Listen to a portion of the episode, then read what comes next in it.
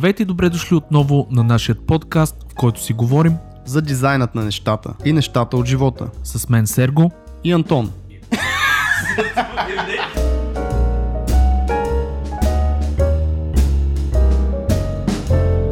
Достатъчно такива успешни хора, които са с доста голям фолоуинг, които наистина си личи, че имат техен си стил, обаче правят... Нали, вкарват го този стил в различни проекти, т.е. ти спокойно можеш да инжектираш нещо от себе си в ICO one-pager и пак да е видимо и да е различимо и да се знае, че ти си го правил.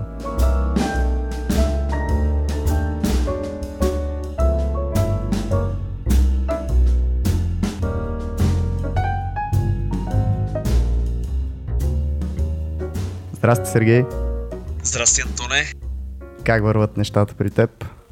Края на почивката, идва нова седмица, надявам се да е така, да ми донесе нови интересни задачи. И подаръци. Да. Днес с теб сме решили да си говорим за малко съветчета за дизайнери с проходилки, така да ги наречем. Тези, които тепърва започват и не са всъщност сигурни, че дизайна е пътечката за тях, но все пак се чудат откъде и как да го подхванат. Както и за конференции и нетворкинг, всъщност колко са важни те за професионалисти във всякакви сфери, но и особено в нашата. И дизайн, вълни и трендове в момента, точно какво се прави и на какво се набляга и как може да го използваме в наша полза. Абсолютно, това са три доста интересни теми, между другото. Надявам се да кажем добри неща. Абсолютно, и аз се надявам да не говорим много глупости, но знаеш, това няма как да го знаем предварително. Как си ти? На какво работиш тук последната една седмица? Разкажи малко. Интересното е, че започваме с моето студио в момента нов проект.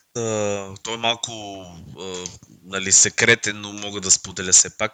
Към Nickelodeon ще правиме игра по костенурките Нинджа. Това звучи супер яко, човек. Уникално браво. Яка задача, да. И всичките сме много така... ентусиазирани, нали, за този проект. Ще видим как ще потръгнат нещата. В момента правим тестове. Иначе е нормално, смисъл. Задачите са много разнородни. Битовизми при разни теб... знам, че има при теб също, с които се занимаваш. Да. Ремонтни дейности. Ремонтни дейности. Почти станах майстор, човек. Няма как. Викам тогава, ако има нещо така да скърти стена. При тебе как върви? При мен е също така по-лежерна седмица уж, но сега в края малко се понапънаха нещата, защото се оказа, че утре ще заминавам за една конференция в Белград за 3 дена, а всъщност в други ден имам срокове, които трябва да свърша разни неща. Като едно... Живота на дизайнера, човек. Живота на фриланс дизайнера, да. Няма как. Работим събота, неделя тук. И така. Хубавото е, знаеш какво е, че навънка времето е супер гадно и грам не ми се излиза. Да, аз между другото, зимата ми е един от най-противните сезони и много харесвам това, че работиме в офис и в къщи и изобщо не сме навънка на студа, нали, защото това направо ме побърква. Да, това е един от плюсовете. Наистина, всеки път съм благодарен за това нещо, като се сета, че всъщност хората пътуват в едни студове, когато аз си седа вкъщи и си гледам монитора. Пиеш си топлото чайче. Да. Почехли. Почехли, погащи, как дойде. Да, навлезем, ако искаш малко в темите. За да не продължаваме с глупостите, защото знаеш, че може да задълбаме. Може да изкараме доста дълго време с глупостите. Не си. Така че, може би да кажем, ако си представиш човек, който просто въпросът идва оттам, понеже мен много пъти са ме питали вече някакви хора къде да ходят на дизайн курсове и така нататък, които не са, в смисъл буквално нямат досег до това нещо, но пък виждат, че е нещо готино и може би би им било интересно.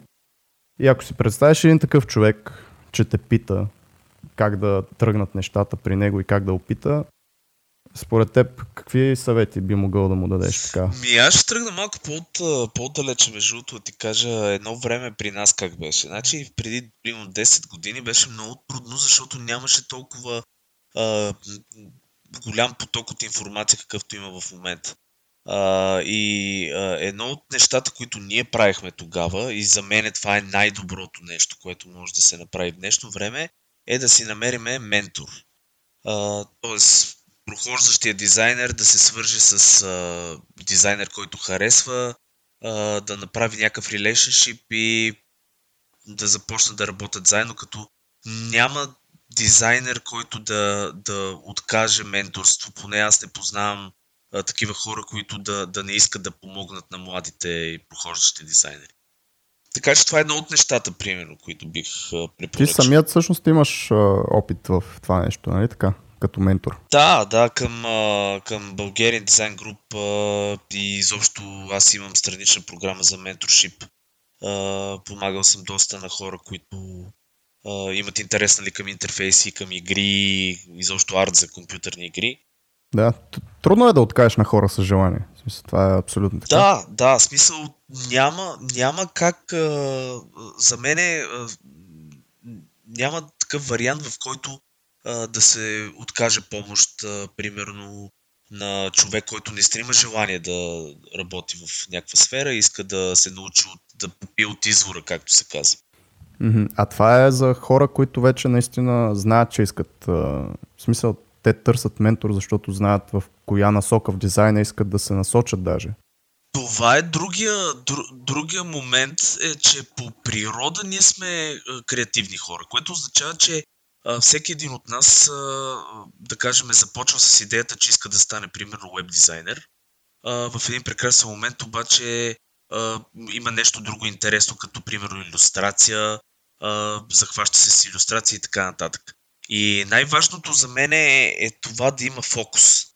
Тоест, ако аз съм начинаещ дизайнер и не знам какво искам да правя, преди да се хвърля в дълбокото и да започна да дълбая, защото за да станеш добър в каквато и да е сфера, трябва да се навлиза в нея, нали, да се дълбае зверски, да всякакви материали да се търсят, да се работи много специфична работа за тази сфера и така нататък. И ако не сме сигурни какво искаме, преди това да се опитаме примерно да порисуваме, да видиме малко как се случват нещата с 3D-то и така нататък, за да усетиме кое ни харесва най-много. В момента, в който видим, окей, нали, знаеме това е нашето нещо, започваме да търсиме вече специализирано образование, хора, които да ни помагат и така нататък. Поне това е моето лично мнение. Ти какво мислиш по въпроса? Не, аз съм съгласен съм с абсолютно всичко, което каза. Може би в момента начина да пробваш в различни сфери и да опиташ различни насоки в дизайна се свежда, не знам, до това да намериш място, където се опитват всички. Едно от тези места е, наистина не искам да вкарвам някакви реклами и така нататък в момента, но SoftUni е много добър вариант за подобно нещо, понеже те минават през едни тракове и се занимават с motion дизайн, web дизайн, графичен дизайн, лого дизайн, в смисъл всичко, и ти можеш за кратко време да разбереш кое може би ще те изкефи тебе. Нали, това е за вече хора, които халхабер си нямат, нали, представа и просто искат да видят дали ще им се получи в подобна кариера. Да, идеята е такава, че примерно трябва да се търси комюнити някакво, нали така? Да, и да опиташ много неща. Група от хора, които правят подобно нещо и съответно да се опитва това нещо дали изобщо ни кефи. Защото, примерно, много пъти ми се е случвало на мен лично, идват хора при мен, да кажем, с идеята, че искат да правят интерфейс за игри. Сядаме да говориме, започваме да си разменяме задачи, нали, и така нататък. И в един момент се получава така, че човека иска всъщност да става илюстратор и вижда, че интерфейса не е това, което си е мислил, че е, и повече си е мислил, че е илюстрация, но то всъщност е по-техническо, да кажем, и в един момент той осъзнава, че не е това насоката, в която иска да се развива. И оттам нататък вече има път. Той знае, че иска да става илюстратор и си поема по този път. Да, т.е. няма как да стане без опит, няма как да разбереш дали нещо ти харесва или не. Да, абсолютно. Трябва да се опитва от всичко, за да се види. Имам предвид, че едно такова нещо е подобно на някакъв университет, защото какво се казва за колежите и университетите, че там е времето и място да експериментираш, т.е. наистина да пробваш от различни неща, да видиш кое ще ти хареса, за да продължиш да си работиш него цял живот. В случая това е някакъв такъв подобен вариант, нали, за SoftUni става дума, понеже там наистина можеш да пробваш всичко за много кратък период от време. Не само SoftUni, смисъл, има страшно много места, които хората могат да опитат. На пари ум, нали? Като цяло арт-комюнитите трябва да се търсят.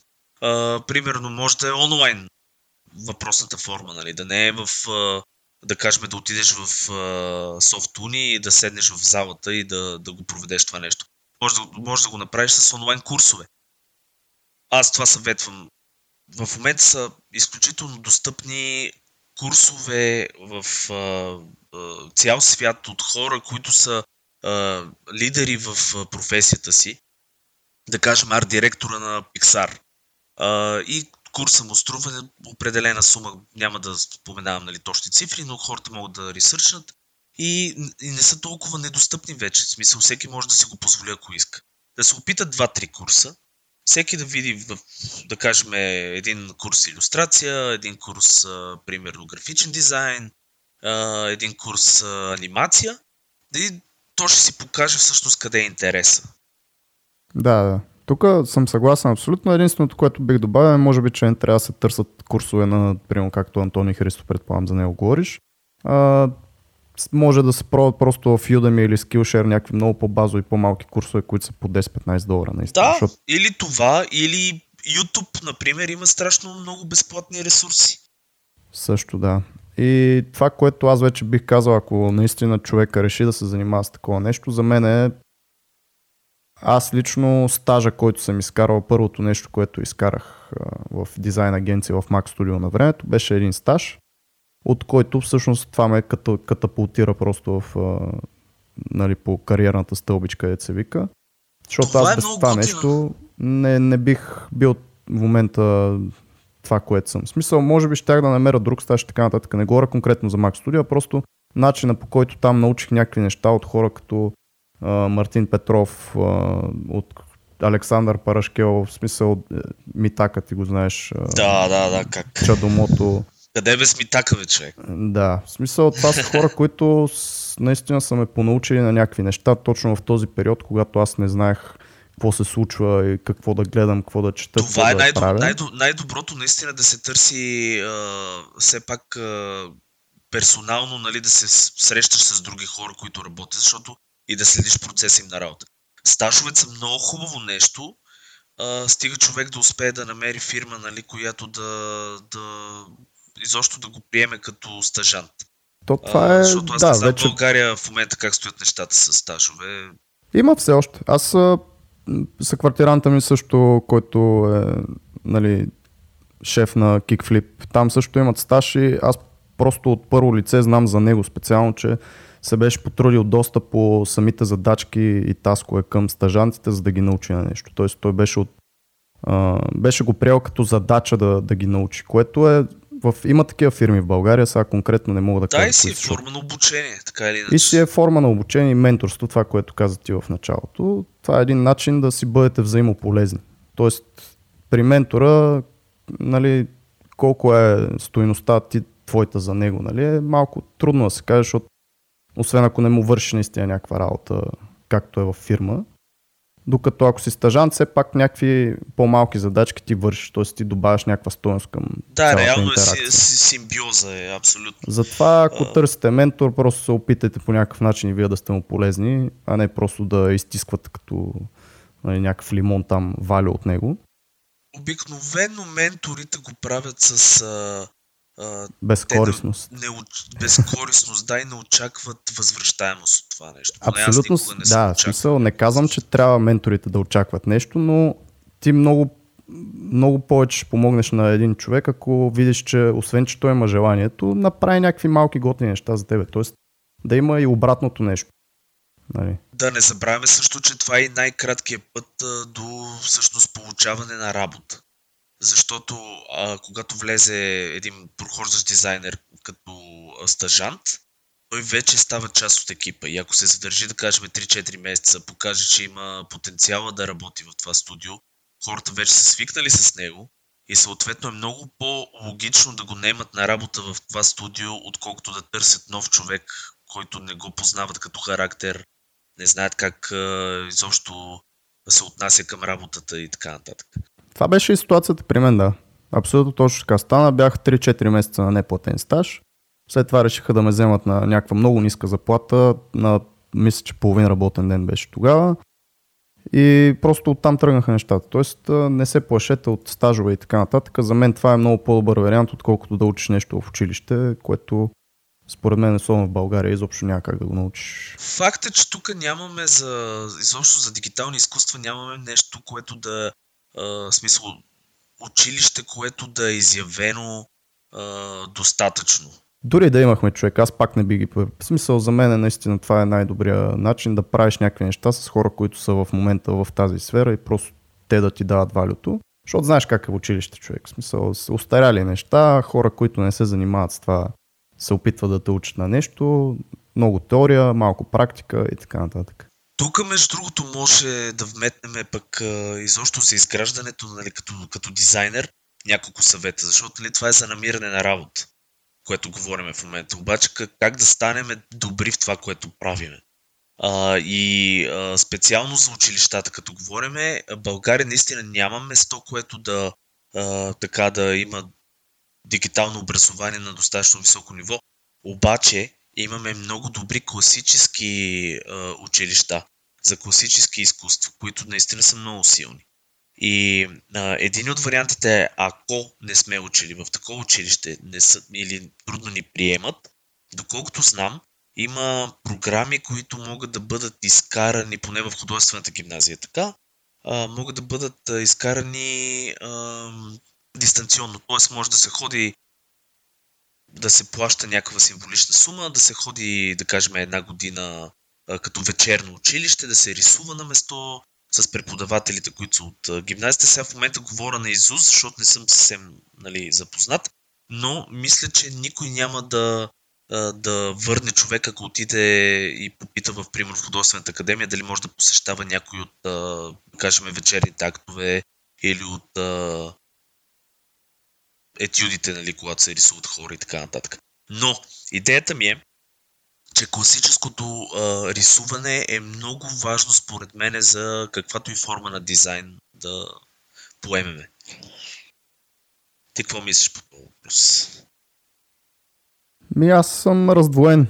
Мисля, има плюсо естествено, но не мисля, че такова толкова нужно, колкото... Аз не казвам, че е изключително нужно, но казвам, че е по-скоро... Има плюс, мисъл, да, естествено. Да, помага много. Защото нали, в класическото рисуване имаш абсолютно същите неща, които ги имаш и в съвременната форма нали, на дигитално рисуване или пък на дизайн. Имаш композиция, имаш цветове, съчетания на елементи, нали, да дори на материали, ако щеш, зависи какво се прави. Така че нещата са близки и си помагат, според мен.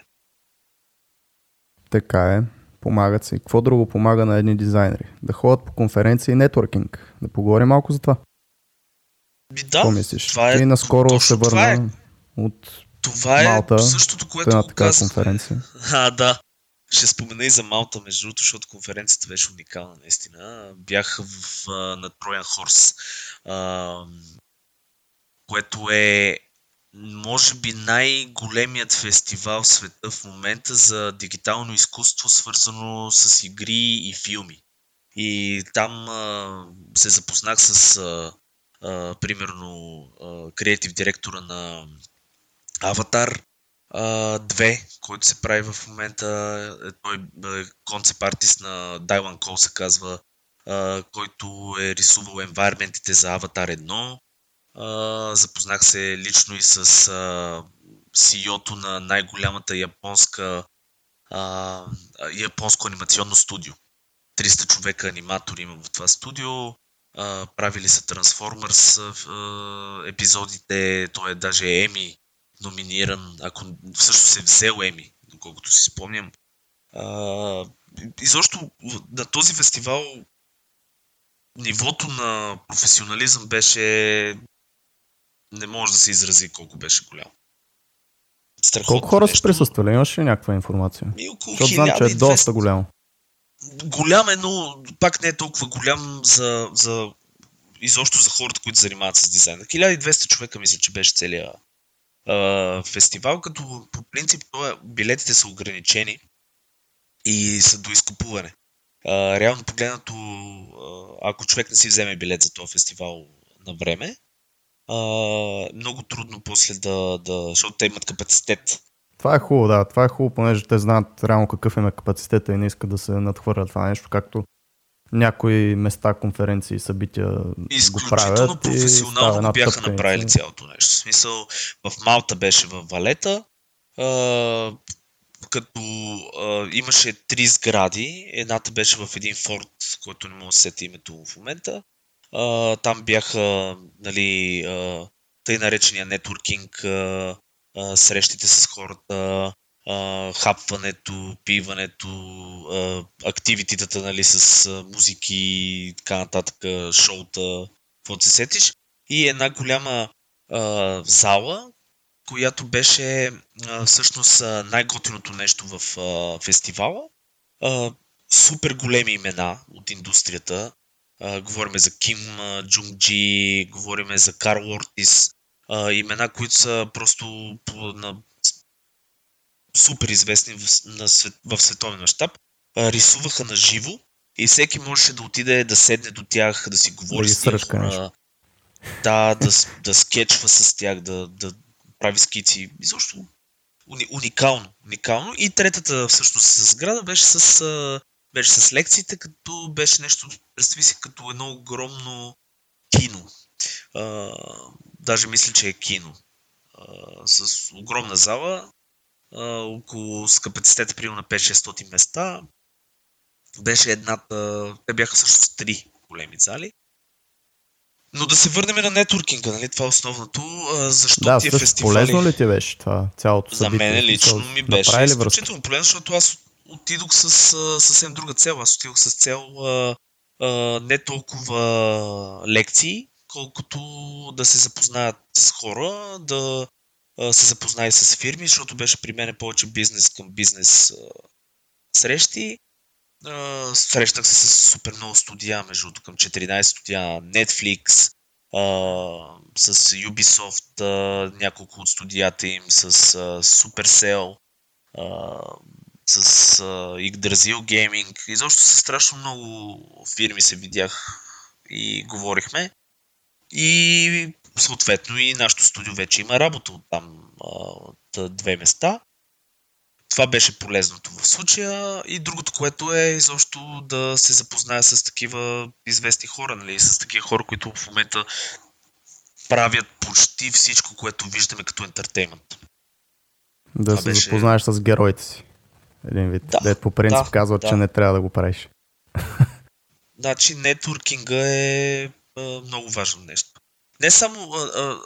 идеята ми е такава, че самия фестивал, когато се ходи на някакъв такъв фестивал, има една атмосфера, която толкова креативна атмосфера се получава и се събира някаква енергия креативна на тези места, че човек се връща зареден. Защото малко или много, когато правиме дизайн и когато правиме дизайн за клиенти или правим едно и също нещо, има, знаеш, в един момент се получава едно повече като... губиме фокуса върху това да изпитваме удоволствие от работата. И там, например, беше много яко, защото на всеки ъгъл някой рисува, някой си говори с някой, съвети се раздават, колаборации се правят. После отиваме на лекции, там гледаме някакви нови технологии, някакви хора, които само сме мечтали да срещнем на живо, показват как работят, как правят нещата. Уникално усещане и го пожелавам на всеки. Да, аз съм съгласен с това нещо, че изобщо хората като цяло, понеже сме толкова социални и трайбъл същества, като присъстваш на каквото и да е с толкова много хора и като усещаш тая енергия на живо, няма как да не се заредиш. В смисъл, аз самия съм го усещал, след някакви такива просто събития се прибираш и супер надъхан, супер мотивиран, искаш да работиш, да правиш нещо. Тоест, направим много впечатление. Точка... Да, абсолютно. Направим много впечатление, че всъщност човек си казва, окей, нали, там е пълно с професионалисти. много голяма част от хората, от тези 1200 човека, примерно едно 70%, бяха всъщност студенти, wannabe артисти, хора, които прохождат в бранша и така нататък. В смисъл, тези фестивали не са затворени за, разбираш ли, шепа, избрани хора. Да, ето това е още един начин да си вкараш краката във вратата, нали, ако го говорим така. Да те видят хората, да се запознаеш с някакви хора, от които може би можеш да станеш част от техния екип или нещо такова. Но конференциите са много важно нещо и според мен, защото нетворкинг, който става там, зависи с каква цел ходиш. Ако ходиш с цел нетворкинг, е много важно. Ако ходиш с цел да научаваш нещо, аз съм на мнение, че вече човек с Udemy, с Udemy, аз не знам как се произнася точно, с YouTube и с тези ресурси, които са навсякъде, да научиш нещо ново е много трудно. В смисъл, целта според мен не трябва да е да ходиш на тези конференции, за да научиш технически как се случват нещата. Защото това отнема време и трябва да се упражнява. И тия неща се случат с рисуване, както се казва, с дизайнване, с правене на дизайн. С дизайниране. Да, измислихме много дума между другото в момента. Мога да включим в някой... Да, дизайниране, човек звучи като саниране на сграда. Ето, на теб всичко ти звучи като саниране на сграда в момента. С този ремонт, дето правиш. Но мисълта ми е друга, че нетворкинга е най-важното нещо според мен, защото ако отидеш на такъв фестивал, някой те види, запознае се с тебе, хареса те като човек, не се знае, дори да няма в момента место за тебе, дори да няма, да кажем, работа за тебе, той ще отиде някъде в някое друго студио, ще се сети един ден, ще каже, имаше един, примерно, интерфейс дизайнер, я да видим какво се случва с него, ще провери портфолиото и така нататък. Нетворкинга е в основата на... Тоест, изграждането всъщност на relationship, на връзки с някакви хора е в основата на работата, изобщо като дизайнер. Това да, е по принцип, ако се запознаеш наистина с някакъв твой герой или някой гуру в сферата, в която искаш да работиш, е много по-добре, ако му пишеш в LinkedIn или където иде, аз съм еди кой си и кой си, от еди коя си конференция, говорихме за това и това, просто като първите едно-две изречения, за да се сети човека. Тоест ти имаш някакво преимущество пред други хора, които не са били на тази конференция и не са се запознали с него. Тоест и това е един, нали, added value на това да дадеш едни пари за подобно събитие. Защото наистина някои са скъпи, някои са евтини, но мисля, че от всяко едно можеш да вземеш нещо. Аз не мисля, че вече има смисъл ресурси, които да са супер недостъпни за хората. Тук не говорим за образование, като в Америка с стотици хиляди $100,000, нали? Говорим за билет, който струва, да кажем, специално за Малта беше самия билет за конференцията, беше €650. Ако човек си го постави за цел, дори от закуски може да ги събере, нали, тия пари, колкото и така да звучи. Тоест, да, те закуските са скъпи в днешно време. Но отиването на едно такова место е толкова зареждащо, че може да даде за една година заряд и изобщо да обогати този човек с много. Да спреме с езотериките тогава, освен. За сега да поговорим малко за трендовете в момента, които всъщност може човек да вземе и да изгради нещо по тях, просто за да е по-видим в момента. Тук аз те питам, ти трендовете, в смисъл, първо, какво мислиш за това да следиш тренд? В смисъл да си тренди, както се казва, да правиш същото, което другите хора правят, с цел да се харесаш, нали, на... Добре, да дръпна малко по-назад, за да обясня въпроса. Това, което имам пред аз е, че можеш да използваш в момента, примерно да говорим за крипто и за блокчейн, ако използваш ландинг страници за ICO-та и за някакви такива неща в момента да правиш, ти ще си много по-видим. Тоест да използваш вълната в момента на други индустрии, за които се прави дизайна, който искаш да правиш. И по този начин в Dribbble, в Behance и на други места просто си по-видим, защото в момента това се търси. Тоест В момента се правят супер много наистина ICO one-pager-и и ти като влезеш в Dribbble, просто това ще видиш. Behance също. Mm-hmm. Е, добре, да, обаче тук, гледай сега, аз имам и друга теория. Съгласен съм напълно с тебе, затова го зададох и въпроса. Давай, опровергай. Въпросът е, че другата ми теория е следната. Обикновено, нали, за хората, които искат да изпъкнат, трябва да има контраст в нещо. В смисъл такъв, ако примерно всички правят, да кажем, flat дизайн и ти като направиш, да кажем, дизайн, който е не е flat, ти ще изпъкнеш. Дали ще е за добро или за лошо, вече зависи от това колко добър дизайнер си и така нататък. В този случай, когато всички, примерно, отвориш Dribbble и имаш море от едни и същи one-pager или там каквито и дизайни да се правят в момента и видиш, да кажем, едно нещо по средата, което е по-различно, по този начин изпъкваш. Това обаче крие своите подводни камъни, защото, както казах, първо не се знае ти като изпъкнеш дали изпъкваш с нещо добро или изпъкваш всъщност, показваш своите слаби страни и второ, че всъщност ти ставаш нишов дизайнер. Тоест такъв, примерно в момента ако се търси такива хора, които правят флат дизайни повече, да кажем, ти правиш по-рисувани интерфейси, примерно. Ако говорим от гледна точка на интерфейс или по-илюстративни неща, тогава ще те контактне човек, той ще се свърже с тебе човек, който търси повече илюстрация. Няма толкова да се котираш на пазара за флат дизайните. Нали така? Така е, да, съгласен. Но за мен не е лошо да се опитваме да бягаме от тренда. Това ми е цялата мисъл, нали? Да, тук може би има някаква семантични разлики, просто, защото аз говоря за тренда, нали, не като тренд в дизайна, дали да използваш flat, дали да използваш там Apple-ските и другите дизайни. Тоест, ти говориш по-скоро за в момента за течение. Течения, може би. Да, течения, да. Такива, които са технологични. Да, нещо, което е смисъл интересно за човечеството като цяло, като VR, да кажем. VR е също един такъв пример. Тоест, в момента, ако ти хванеш VR, AR, AI или някакъв друг, то тренд ли е, течение ли е, технологичен брейктру някакъв, ако почнеш да работиш в тая насока, просто в момента все повече и повече се търсят такива хора, затова могат много по-лесно да намерят. Тук съм напълно съгласен, че... Аз имах наистина това впреди. Не трябва да пренебрегваме и все пак и собствените си интереси. Не трябва, според мен, един прохождащ дизайнер да започне да прави дизайни, които са нали, за тематика, която е тренди и да загърби това, което всъщност му е страстта, защото това, което ни движи, поне мене ме е движило през годините, е страстта към това, което правя.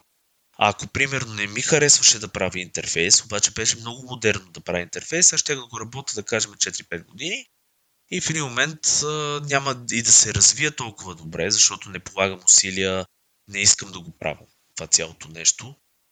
И в един момент спираме с това, скачаме на друго, оттам почваме да скачаме на трето и в годините си минат и в крайна сметка се получава едно голямо нищо. Да, затова може би най-добрият вариант е просто да, ако наистина решиш да ставаш по-видим, като почваш да дизайнваш за някакви upcoming такива течения, просто да си вкараш нотката, своята персонализация, дали обичаш повече илюстрации, дали обичаш плат. Защото в Dribbble има достатъчно такива успешни хора, които са с доста голям фоллоуинг, които наистина си личи, че имат техен си стил, обаче правят...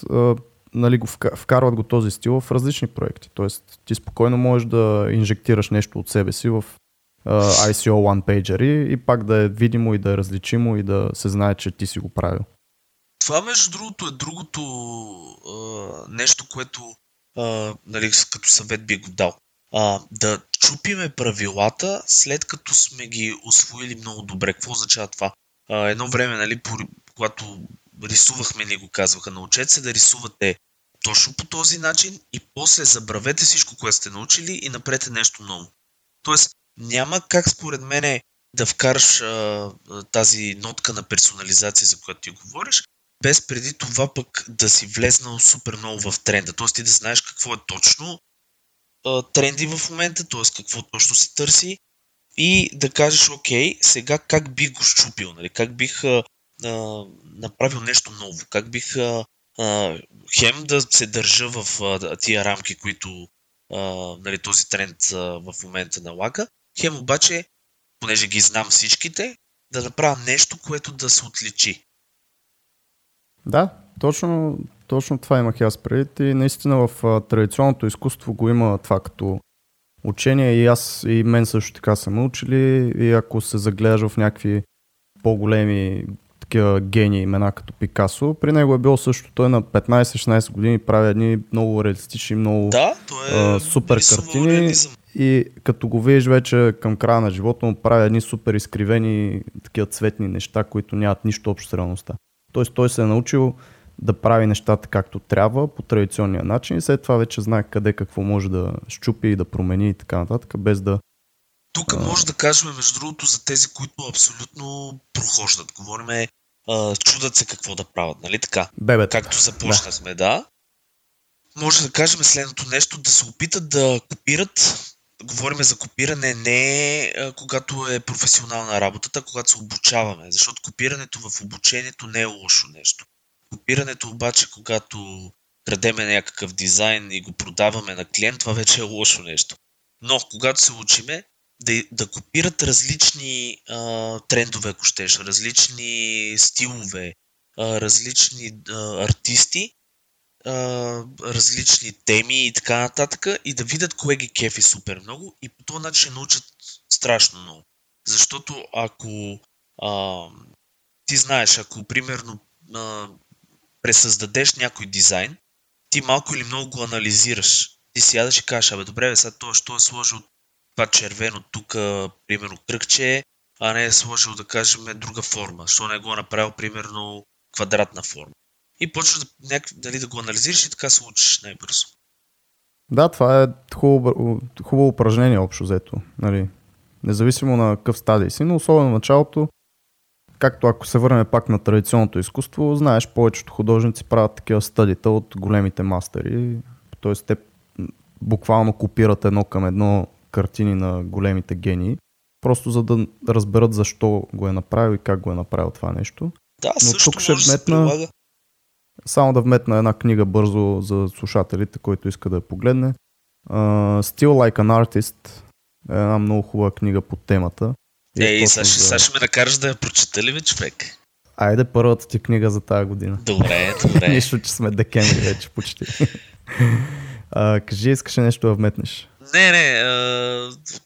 Точно това ще да кажа, нали, че хубаво да се копира, когато се учи, но все пак да внимаваме много и от кого копираме, защото има много такива ситуации, когато примерно се копира от лош дизайн и съответно ти започваш да се учиш на лош дизайн по този начин. Така че трябва все пак да се гледа от къде се копира, от кой... Копиране не е точната дума.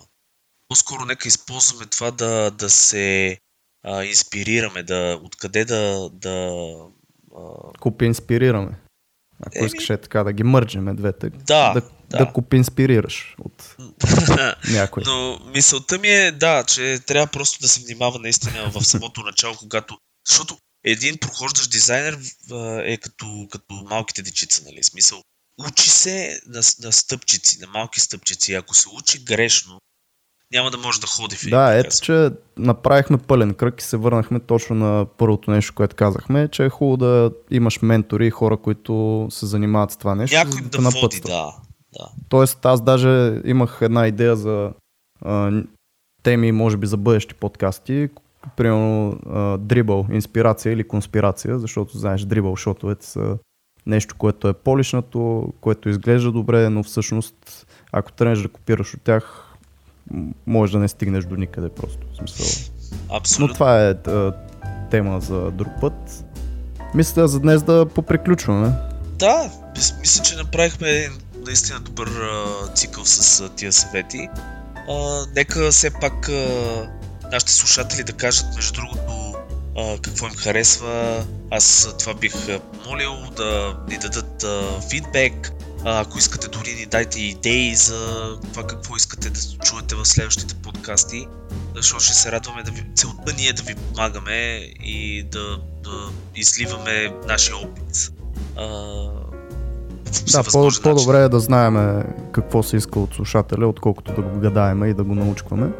Затова където можете, където искате, Facebook, сайтове, уебсайти, моя личен Facebook е Антон Аладжов, на Сергей Пунчев, може да ни пишете директно или на страницата на подкаста в Facebook, в SoundCloud. Общо взето навсякъде винаги сме connected, такива съвременни хора сме, всеки има телефон, ще отговаряме колкото се може по-бързо. Така е, така е. Еми, Антон, освен да ти пожелая една приятна неделя. Еми, да, освен така да направим, защото вече стана и малко късно. Мисля да поприключваме наистина и до другия път. Чао! Чао, Серго!